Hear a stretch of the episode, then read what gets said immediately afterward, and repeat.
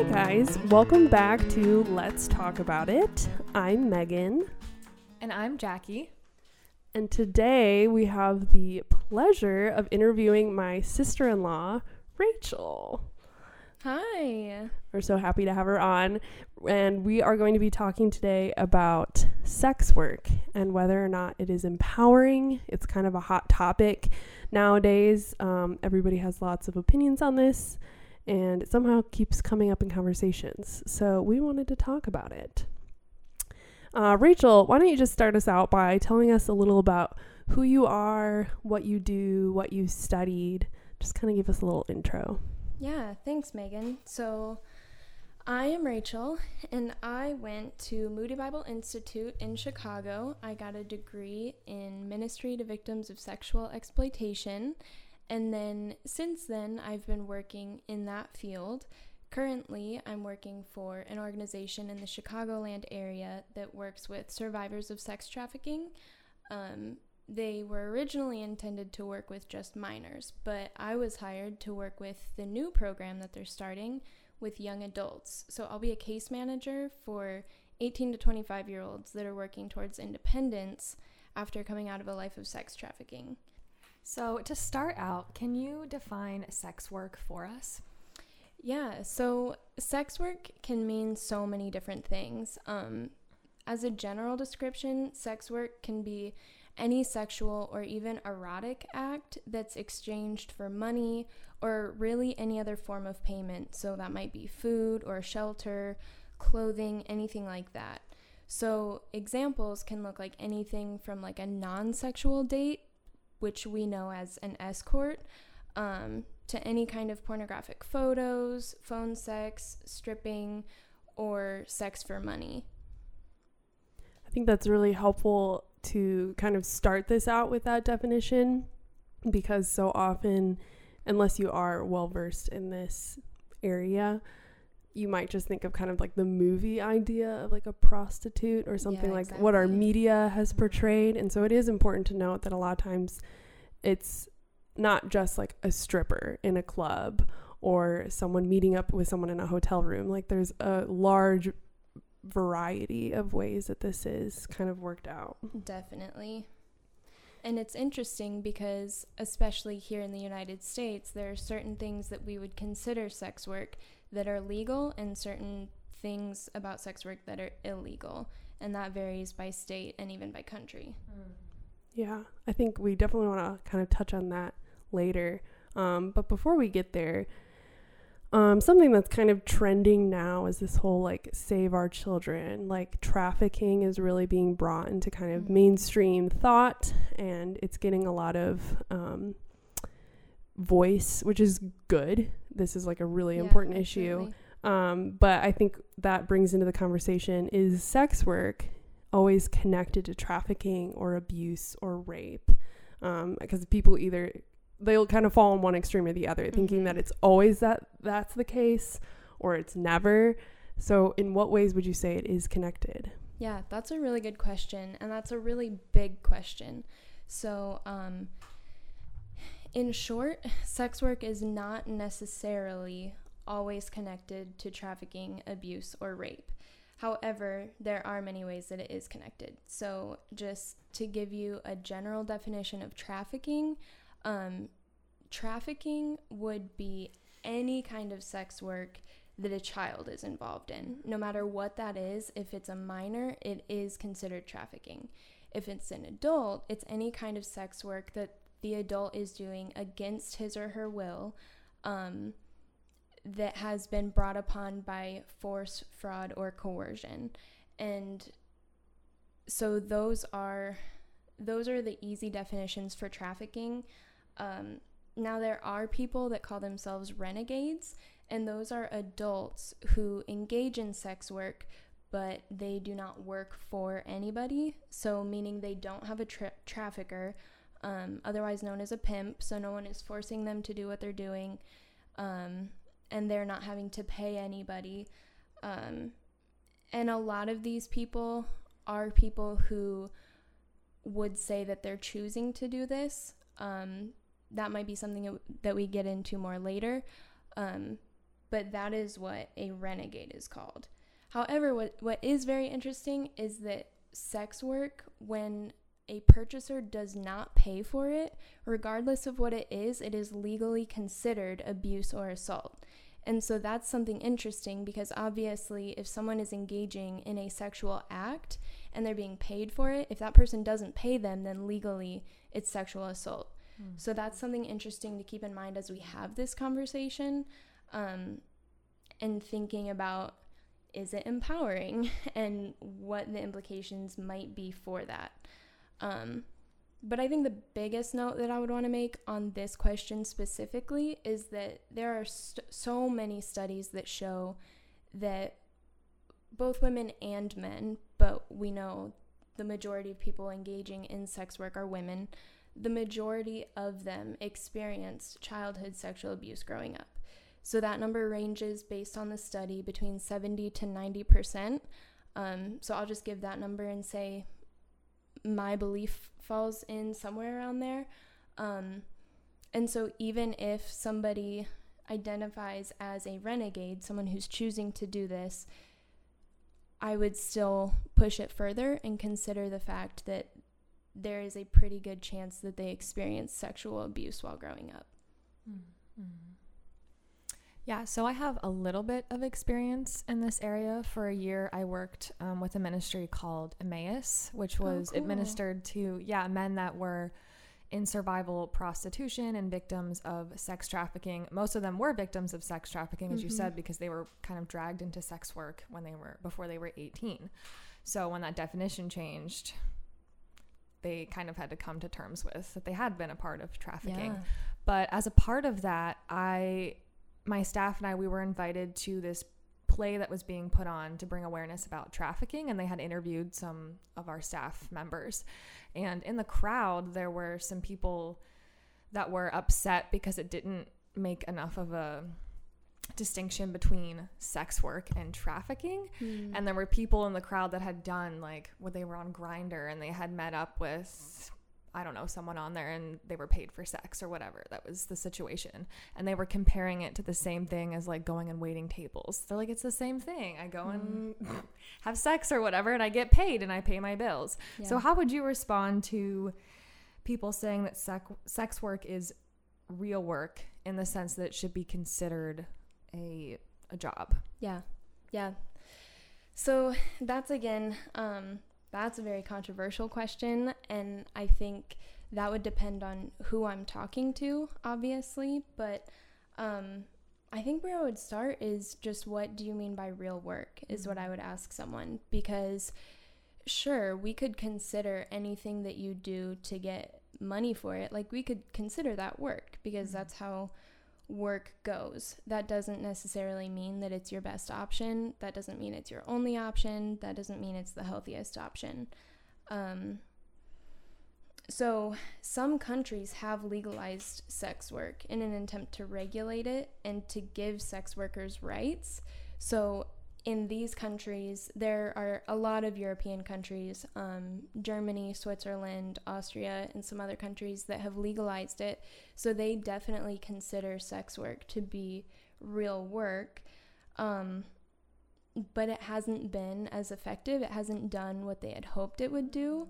And so, by this standard, um, making it real work really hasn't helped anything. It hasn't made it safer, it hasn't made it healthier. So, in short, it may be a real option, um, but it I would say in no situation is it a healthy option, either physically, emotionally, socially. It's not a healthy option. Mm-hmm. You keep bringing up, you know, it's not a healthy option, or that there's dangers or things like that. Um, and I think one that immediately comes to mind is me to me is just the the effect that this is having on men and how they view women mm-hmm. and I just feel like I've always had the opinion that even if it feels empowering isn't this teaching men to view women as commodities so what would kind of be your response yeah. to that Absolutely. I think it's definitely teaching men to view women as commodities. I think it's teaching women to view other women the same way. Mm-hmm. Um, even if a woman, you know, regardless of a woman's beliefs about this, the big word is normalizing. So the more we make this a normal option, the more that's how our brains are going to work. Mm-hmm. So we're going to see a woman dressed in a certain way on a billboard, and every time we see that, it changes the way that our brains work, like the way that our brains are physically formed. So I think the biggest example of normalization that I can think of that related to me on like the smallest scale would be like if you grew up in a home where your parents didn't swear. Um say you grow up in that and maybe they swear like occasionally like when they're angry or whatever, but you know when that happens it's a big deal. But say you go to middle school and your friends start swearing. Well, that's shocking. Like, that's super shocking. It's confusing. But the more and more you hear that, the more normal it becomes. And then eventually, this person that grew up in a home where there was no swearing might start swearing at school. And something that they would have thought they would have never done becomes something they do regularly. And I don't mean to say that normalizing means that everybody's going to act on it in any way. That was just the most basic example. But I do mean to say the more we see something and the more we experience something, the more normal and acceptable it becomes, regardless of what that thing is. Um, so, yes, I think it absolutely encourages everybody to view women mm-hmm. as commodities, even by the definition of a commodity being something that can be bought and sold. Like, it is making women's bodies commodities. Um, so, yeah, I think you're absolutely right that's a huge reason as to why it's not healthy because it's not healthy for women's minds, it's not healthy for men's minds.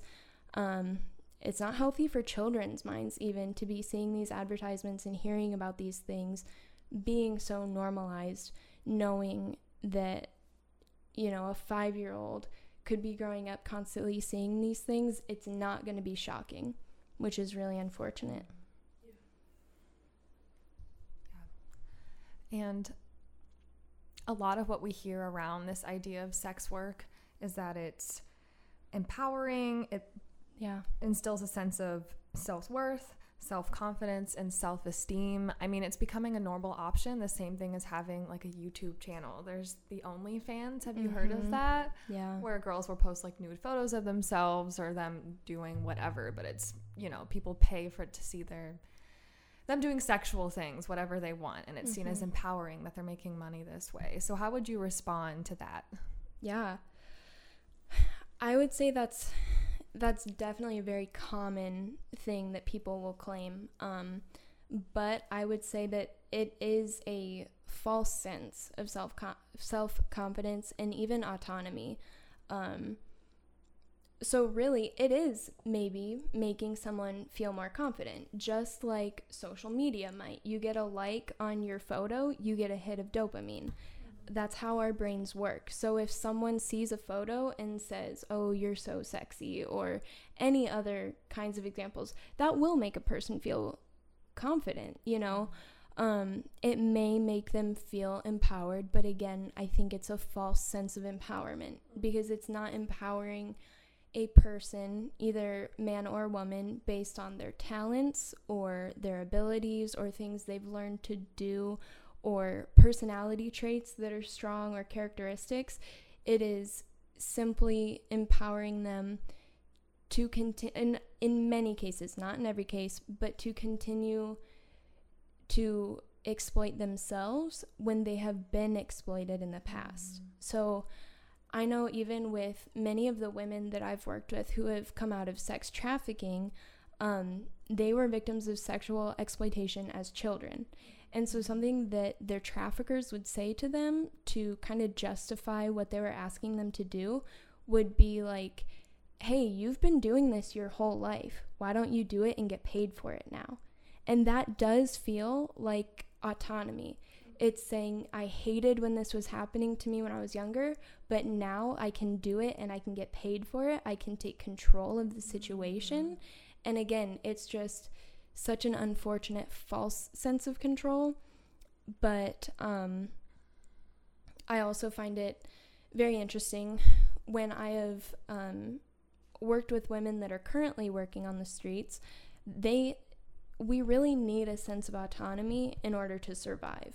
Mm. And so the women on the streets, whether they know the truth or not, are telling themselves that they're choosing to do it because that's what they need to do to to survive what's happening to them. So that's not necessarily something that we want to rip away from someone in the moment until they are ready to go through whatever healing they need to go through um, from whatever they've experienced. So that's a really good question. That's a question that has so many layers.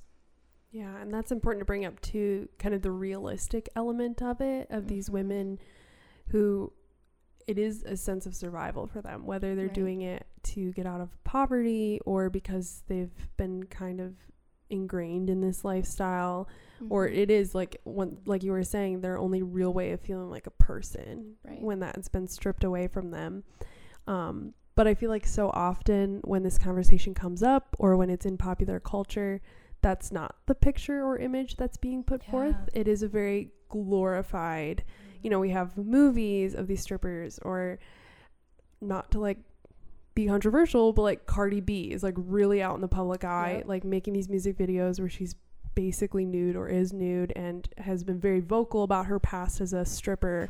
Yeah. And people, especially young girls, are looking up at that and glorifying it. This lifestyle is like so glamorous. Mm-hmm. So, what are some dangers that you see in that glorifying of this yeah. industry? Man, that's so tough because that's even further than desensitization or normalization. That's glorifying this. Right. And mm-hmm. so, that's something that's so disturbing to see, and quite frankly, kind of scary to see, um, both for men and women. I don't think. I think men and women are affected differently mm. in these situations, but I would firmly say that men and women are both affected by this.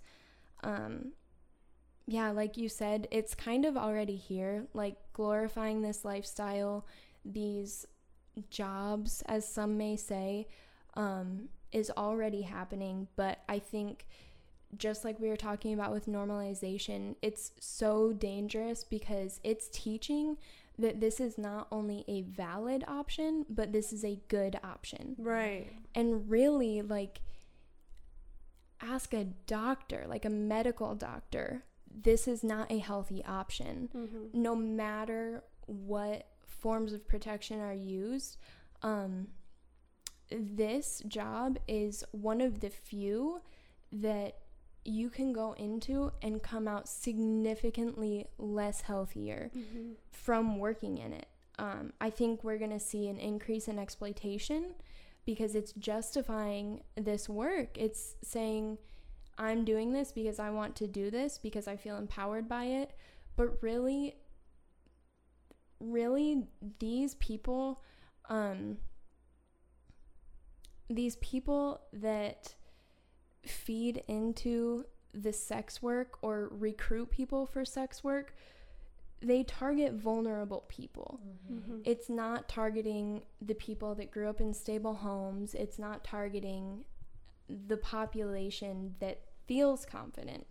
And so it's going to be an increase in exploitation, specifically of vulnerable populations, which is just a horrible cycle because so many people don't listen to vulnerable populations in general. So the exploitation of vulnerable people on top of it becoming just a normal everyday valid option for anybody is is quite frightening actually. Mm-hmm. So you brought up exploitation a lot. Can you define exploitation for us and what ways does sex work exploit women and men. Yeah, definitely. So I think just a basic definition of exploitation would be the unfair benefit that someone gains from another's work. However, um, the World Health Organization defines sexual exploitation as actual or attempted abuse of a position of vulnerability, power, or trust for sexual purposes including but not limited to profiting monetarily, socially, politically from the ex- sexual exploitation of another. So yeah, those are the those are the definitions of sexual exploitation. Um, so yeah, sexual exploitation puts women in danger. Again, women and men, boys and girls, but specifically children and women in danger physically and emotionally. Mm. Like we've Mhm. touched on so much. Um, Mm. This is not a healthy option, but because it's glorified, it's the damage that this is doing is being ignored, and it's going to continue to be ignored. Um, and again, it's because sexual desire is the demand, and that's never going to go away. So, this is an issue that I don't believe will ever go away. I think people can become more aware of it um, and understand it better, but I think the demand will always be there. And unfortunately, the supply will always be there because people prey on vulnerable people. So, whether that means someone who has experienced sexual abuse growing up, because that has such a prof- profound impact on how a person develops, it has a profound impact on the physical brain. Um, it has a profound impact on how people trust and how people understand danger. Like, s- childhood sexual exploitation really fuels trafficking, further exploitation, um, the sex work field. I would say that's the biggest way because it perpetuates the exploitation that people have been experiencing their entire lives. Yeah, that's such a sad reality check. Um, Mhm. and I, I think so. So often we're somewhat flippant about that. Like people will say, like you know, sex work is the oldest profession, Yeah, or it was the first job. right. And I always respond with it's like, eh, more like the oldest oppression. yeah, Um, that's true. I've never heard that. I like that. yeah. Um, but yeah, that's such a an important thing to bring up. That this is something that on this side of heaven will probably always have to be Mhm. fighting against and rescuing people from and speaking truth towards um, because our culture is steadily becoming even more and more sexualized. Yeah. Um, I know you mentioned childhood sexual abuse um, and poverty um, as some reasons why people would enter this kind of lifestyle. And I know even from a smaller standpoint, I have seen some of that in just the work I've done as like a client advocate Yeah. with women facing unexpected pregnancies, it was very common that women who were either prostituting themselves, like you were saying, you know, like as a renegade, you know, doing it on their own terms, um, but also people who were being pimped and things like Mhm. that coming in because they had ended up pregnant and were seeking an abortion. So, could you touch on that just a little more since you have more experience in this area? Why is it that a lot of people enter this lifestyle or maybe get drawn into it? Yeah. I think the biggest the biggest reason again is that vulnerability. So it's anybody who and this is not to say that anybody that grew up in a dysfunctional home is going to be in this situation. That's not what I'm saying at all. But they are at a much higher risk of experiencing this. So that could mean anybody that grows up obviously being abused. Anybody who grows up seeing someone in their family, like their mom or even their dad, being abused. Um, people who grew up with alcoholic parents. Mm-hmm. Even kids that come from the foster care system that are constantly going um, from home to home, they don't have stability.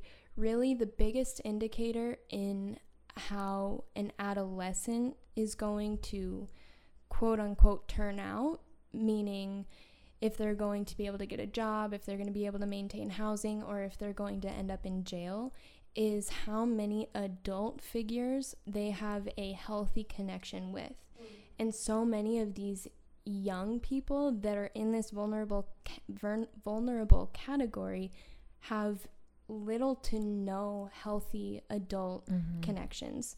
Whether that means there's no connections or there's no connections with a healthy adult, both are very common situations. Um, so I think people come into it in so many different ways, but most people come in from vulnerable situations. And most of that time, it's because, like you mentioned earlier, they have bills to pay, they have kids to feed, and they might not have grown up with the opportunity to get an education or Mhm. to know how to fill out a resume or things like that. And so, though it's obviously not something they want to do, they want to feed their family. So that might be it. Or someone might be lured in. So this is the coercion part where Mhm. a pimp or a trafficker tells a young girl or even a young boy like I love you and I'm going to take care of you. And for a young person, not even necessarily a child, but even someone up into their 20s to hear I love you and I'm going to take care of you and like we're on the same team, like people thirst for connection. And so connection is what Mhm. draws people into this into this work as well. Um something that's so cliche but is so true is that nobody who grows up in a stable, loving family, encouraging, um, nobody that grows up in that situation is going to say, I want to be in sex work. It's those people who don't feel they have other options. And I think Mhm. that's such a huge reason as to why sex work is not empowering. And it's so dangerous to say that it is because sex work thrives on vulnerability. It doesn't Mhm. thrive on a person's skills or talents or strengths, it thrives on vulnerability. Yeah. I agree with everything you're saying from my own experience of working with men that were in survival prostitution Yeah. and sex trafficking. And it's so true that a, most of these men would definitely admit, I don't want to do this. I'm doing this to feed my addiction, which, you know, is from other Mhm. past trauma they've gone through, or just, just, you know, to survive, to eat. But there were some people we encountered that would say, I'm choosing to do this. Like, I have other options, but I'm choosing to do this. But every time, if you looked at their past or their history, you can see things that happened to them that led to them making this decision that really maybe it wasn't a free choice. You know, they faced some kind of abuse, especially sexual abuse. We saw that in almost, I mean, every man that we worked with. But the men that we saw on the streets that would be, yeah, I'm, I'm choosing to do this. It's a free choice. This is empowering to me. Mm-hmm. And really, really, it was just f- feeding on their vulnerability and their wounds and the things that they had that had happened to them in the past. So that's for sure. Yeah. Definitely. So, do you have any experiences like in this work that you would want to share with us or stories? Yeah. Yeah. That's such a good question. Um there's so many I could share, but we would be here all day. Um I think one thing I do want to say after having said all of that about vulnerability and abuse and things like that is that the women I've worked specifically with women, so it's awesome to hear about your experience with men. Um, I don't have that experience, but I used to um, work with a ministry that went out at nights to talk with, pray with women that were actively working on the streets.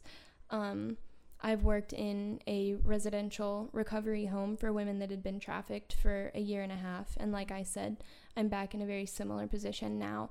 Um, but something that has continued to impress me about these women is their resolve. And I think that's something that maybe should have been more obvious to me.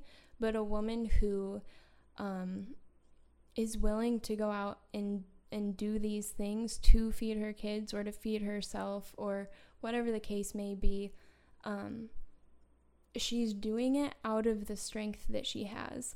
And so I remember one woman specifically in my first year of doing the street outreach. And so I was nervous. We would go out to some very dangerous neighborhoods in Chicago in the middle of the night.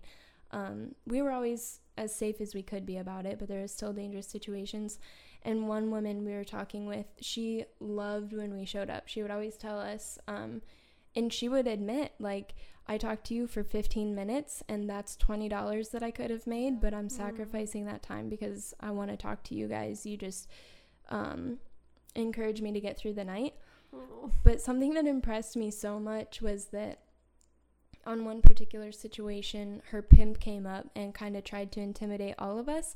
And she looked him straight in the eyes and said, Excuse me, can you see that I'm talking here? Oh. And we were so surprised. Um, so I just say that Mm. to really highlight the strength of of these women that I have worked with. I know I talked so much about vulnerability and I believe that um that that is true, but I think there are certain things that that breed strength in people as well. And Mhm. I could share so many different stories of um strength. Even someone women that I've worked with who have faced very intimidating situations like um, writing a victim impact statement to explain what their trafficker did to read that in front of a court a judge a jury and her trafficker.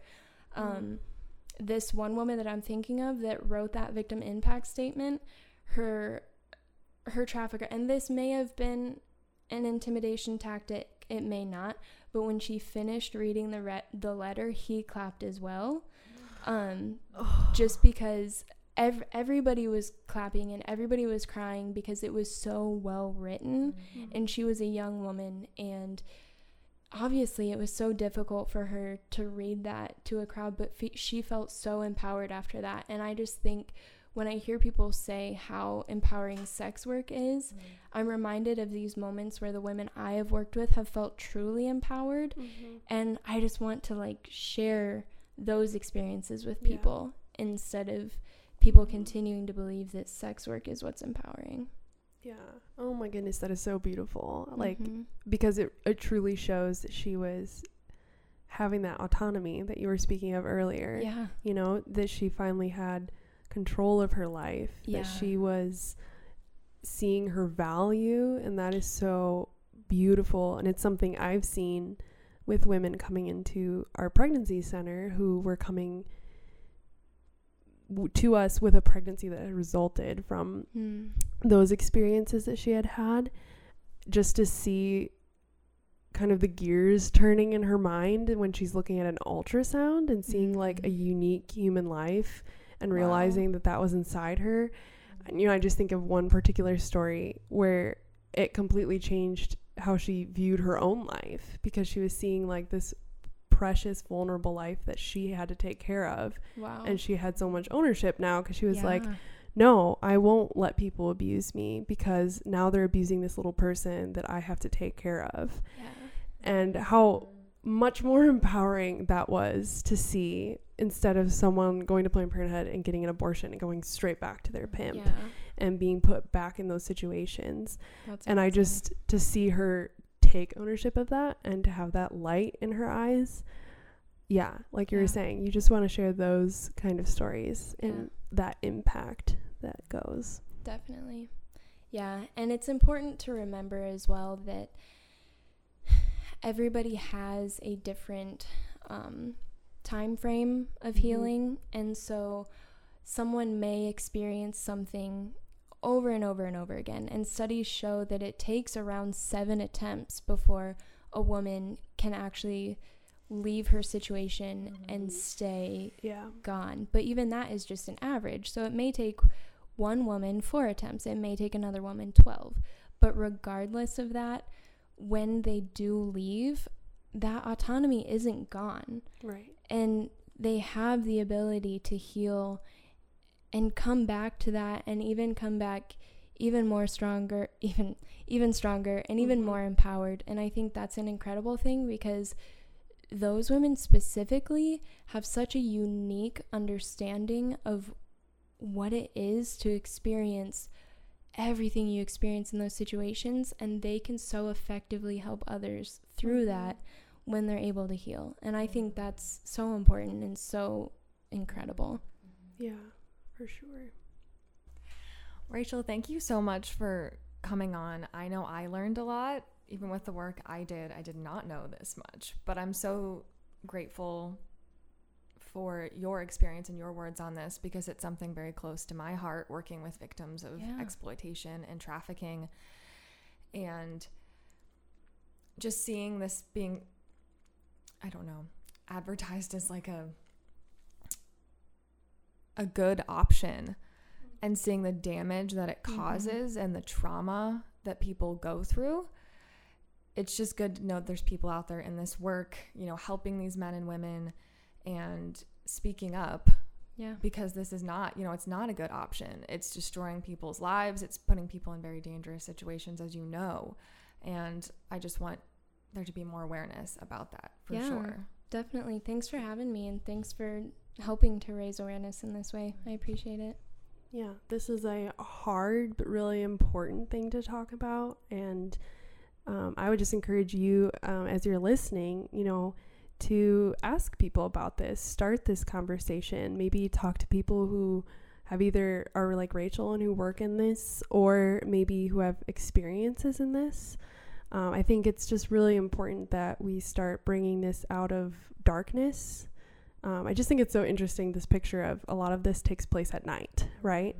And Mhm. let's bring this topic out of darkness and shame and talking whispered behind closed doors and let's just bring it out in the light and talk about the harms. Let's talk about what's actually going on in these people's lives and what we can do to reach out and help them. And yeah, like Rachel was bringing up, what true empowerment is and what that experience is like. And so that's our heart in this, and that's why we want to talk about it.